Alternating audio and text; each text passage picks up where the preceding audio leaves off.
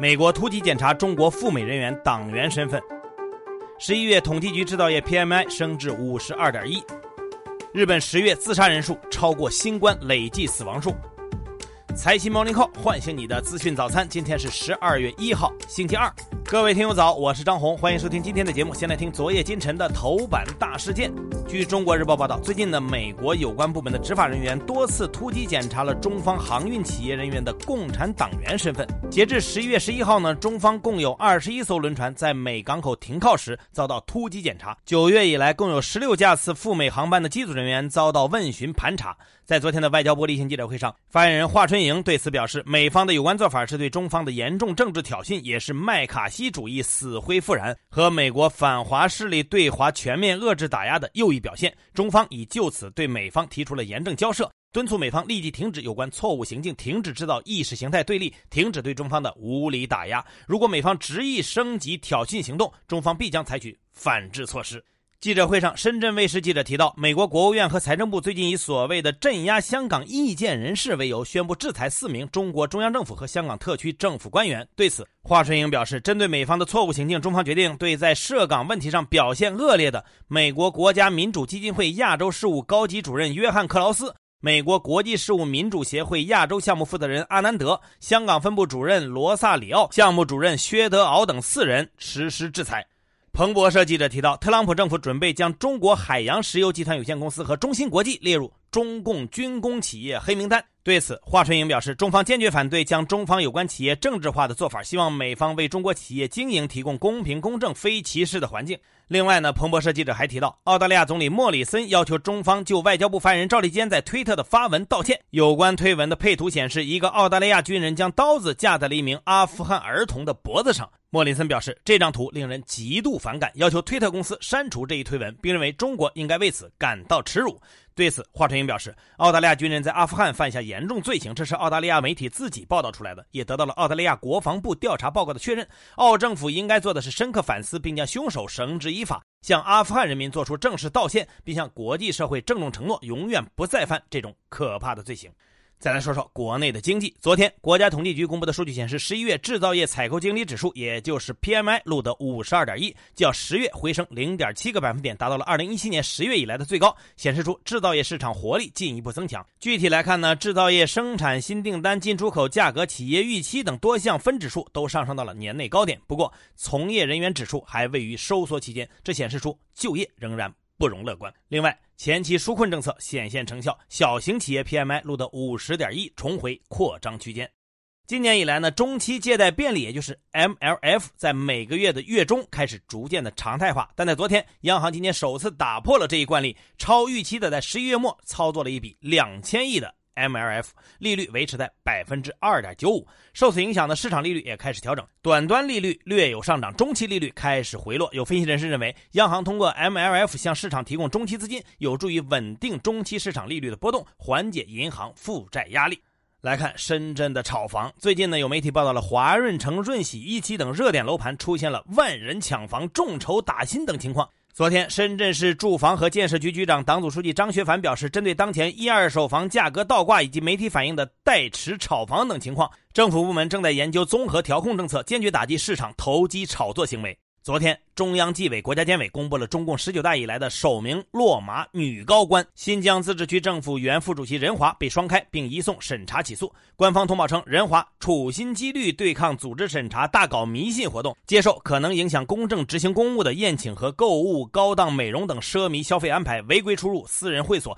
违规收受礼品礼金，不按规定报告个人有关事项，违规参加自发成立的校友会。违规放贷并获取大额回报，借用管理和服务对象大额钱款牟利，利用职务上的便利，在企业经营、工程承揽以及土地收让等方面为他人谋取利益，并非法收受巨额财物。来把视线转向美国。当地时间十一月二十九号，美国当选总统拜登公布了七位白宫通讯团队高级职位的人事任命，将负责拜登政府政策议程发布、形象宣传，以及代表美国最高行政权威回应全球媒体和公共舆论关切。团队全部由女性组成，其中包括三名少数族裔的女性，这也是美国历史上这一团队首次完全由女性担任。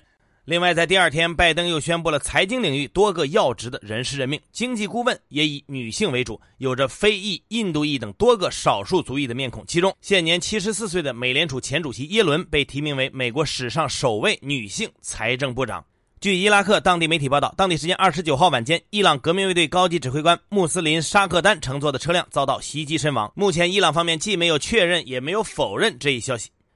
来关注一下疫情。国内方面，台湾地区公布新增了二十四例境外输入确诊病例，创下了今年以来单日确诊人数的第三高。据介绍，新增病例分别来自印尼、美国、英国和菲律宾，其中二十名病例为印尼籍赴台务工人员。台湾防疫部门在二十七号起对集中隔离的印尼籍务工人员进行了全面裁剪，除了已确诊的二十位病例之外，还有三人结果呈阳性。另外呢，还宣布从十二月四号到十七号，台湾将暂停印尼籍务工人员入境。昨天，内蒙古满洲里新增本土确诊病例三例，无症状感染者三例。昨天，香港新增七十六例确诊病例，六十八例为本地感染，其中有九例源头不明。香港特首林郑月娥表示，过去七天，香港已经有超过一百例源头不明的病例，显示出社区有较多的隐性传播者。对于安排香港全民检测的呼声，林郑月娥表示，强制全民检测可能不是切实可行和有科学根据的选项。四位港府抗疫督导委员会的专家顾问都不支持，但也都认为疫情还会继续恶化。对此，从十二月二号开始，香港将再次收紧防疫措施，达到七月第三波疫情时的最严格状态，包括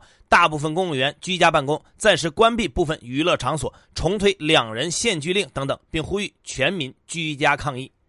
再来看全球数据，截至北京时间今天早上六点半，全球累计确诊超过六千三百零九万例，累计死亡超过一百四十六万例。其中，美国累计确诊超过一千三百五十万例，累计死亡超过二十六点七万例。当地时间十一月二十八号，英国伦敦市中心有数百名抗议者聚集，反对为应对新冠肺炎疫情而采取的封锁措施。现场至少一百五十五人被警方以违反防疫规定、袭警等原因逮捕。最近呢，CNN 援引日本政府的一项统计数据称，日本在十月份的自杀死亡人数超过了当地迄今为止死于新冠肺炎的人数。十月，日本自杀者总数是两千一百五十八人，同比增长百分之四十，其中女性八百五十二人，同比增长高达百分之八十二点八。CNN 表示，相关专家们此前已经警告称，疫情可能会引发一场心理健康危机，大规模失业、社交隔离以及焦虑情绪正在全球范围内给人们造成伤害。好，接下来关注今天的财新说，如何稳定债券违约引发的市场情绪。中国人民大学中债所研究员郭栋认为，首先信心是减少国际资金不正常流动的保障，因此要树立市场信心，进而增强债券市场的韧性，以缓解非理性恐慌情绪产生的不正常资金交易。其次，中国的债市规模仍然属于新兴市场，存在情绪波动引发过度交易的潜在风险，因此要完善投资者结构，培育价值型投资主体，以弱化单一信用事件造成的风险误伤。最后，国际经济形势存在变局，突发事件的风险冲击存在情绪放大效应，因此要强化对国债等利率债交易的穿透式监管，以便及时发现问题并提供缓释策略应对。什么才是有益的场景金融？某银行创新投资业务负责人孙鑫认为，一方面，有益的场景金融的首要服务对象应该是有需求的最终消费者。而且是简单直接、容易被人理解的需求。相反，满足经营者需求的场景金融产品，则可能存在道德风险和信用风险。另一方面，有益的场景金融必须对应一种实际存在的内生需求，同时需要有成本可控的实施方式。金融行业不应该基于一场伪场景开展伪创新业务。随着宏观经济进入周期性底部，基于轻资本模式基础开展的借贷性金融需求，最终都会引发金融风险和社会问题。如何实现公共服务一体化和均等化？中国经济体制改革研究会副会长樊纲认为，让城市群周边的中小城市分享资源的过程，就是实现公共服务一体化和均等化的过程。因此，首先要把中小城市与大城市分享公共服务资源制定为目标并落实下去；其次，要逐步在城市群区域中城乡之间共享土地、教育、养老等资源，要逐步实现均等化；最后，要把资源共享逐步扩大到更大的地方、落后的地方和边远的城市，在这个过程中实现国家的现代化。对这一问题，中国经济体制改革研究会原会长宋小吴认为，基本公共服务均等化城市群可以先行，但是最终必须要从全国来看。更多专家观点，请收听财新 FM。你可以通过财新 App 右上角的小耳机找到我们。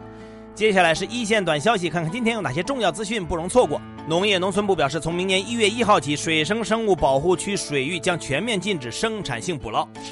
海关总署表示，已完成中美第一阶段经贸协议中农产品动植物的检疫工作。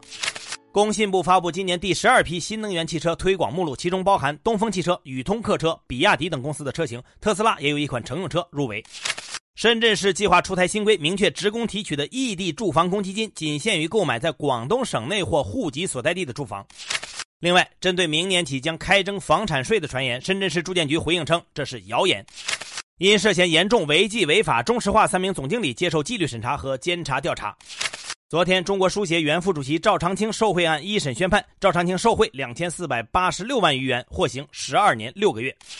造成七十八人死亡、七十六人重伤的江苏响水天嘉宜公司“三二幺”特大爆炸事故案，昨天一审宣判，共有五十三名被告人获刑。哈尔滨一小学一百名学生发生诺如病毒感染，目前学校已紧急停课并进行全面消杀，有关部门也展开调查。因涉嫌协助违规发债、操纵市场等违规行为，东海基金被交易商协会开展自律调查。昨天，自如表示，公司正式并购贝克青年精品公寓，并将在北京等多个城市运营集中式公寓项目。据路透社报道，因在 iPhone 销售上采取侵略性和误导性行为，意大利反垄断机构对苹果公司处以一千万欧元的罚款。比特币突破二零一七年十二月的高点一万九千六百六十六美元，再创历史新高。来看国际资本市场，美股三大股指集体下跌，道指跌百分之零点九一，报收于两万九千六百三十八点六四点；纳指跌百分之零点零六，标普外指数跌百分之零点四六。中概股多数下跌，康迪车业跌百分之二十八点三四，中海油跌百分之十九点零九，开心汽车跌百分之十三点二四。再来看今天的财新理财日历，截至十一月二十号，生姜批发价为每公斤十三点九二元，大葱批发价为每公斤四点九九元，都攀升到了近几年的高位。受寒冬天气、供应偏紧等因素的影响，近期姜葱等菜价上涨是不讲武德，但农业股却有望从中受益。最后呢，仍然是我们的互动时间。我们今天要讨论的问题是如何看待十月份日本自杀人数超过累计新冠死亡人数？新冠疫情对你的心理产生了什么样的影响呢？欢迎关注财新视听的公众号，找到今天的节目推文，在下方评论你的观点。好，以上消息来自于我们财新网，还有新华社。各位安心上班，好好挣钱吧。明天财新 Morning Call 依然准时上线，唤醒你的资讯早餐。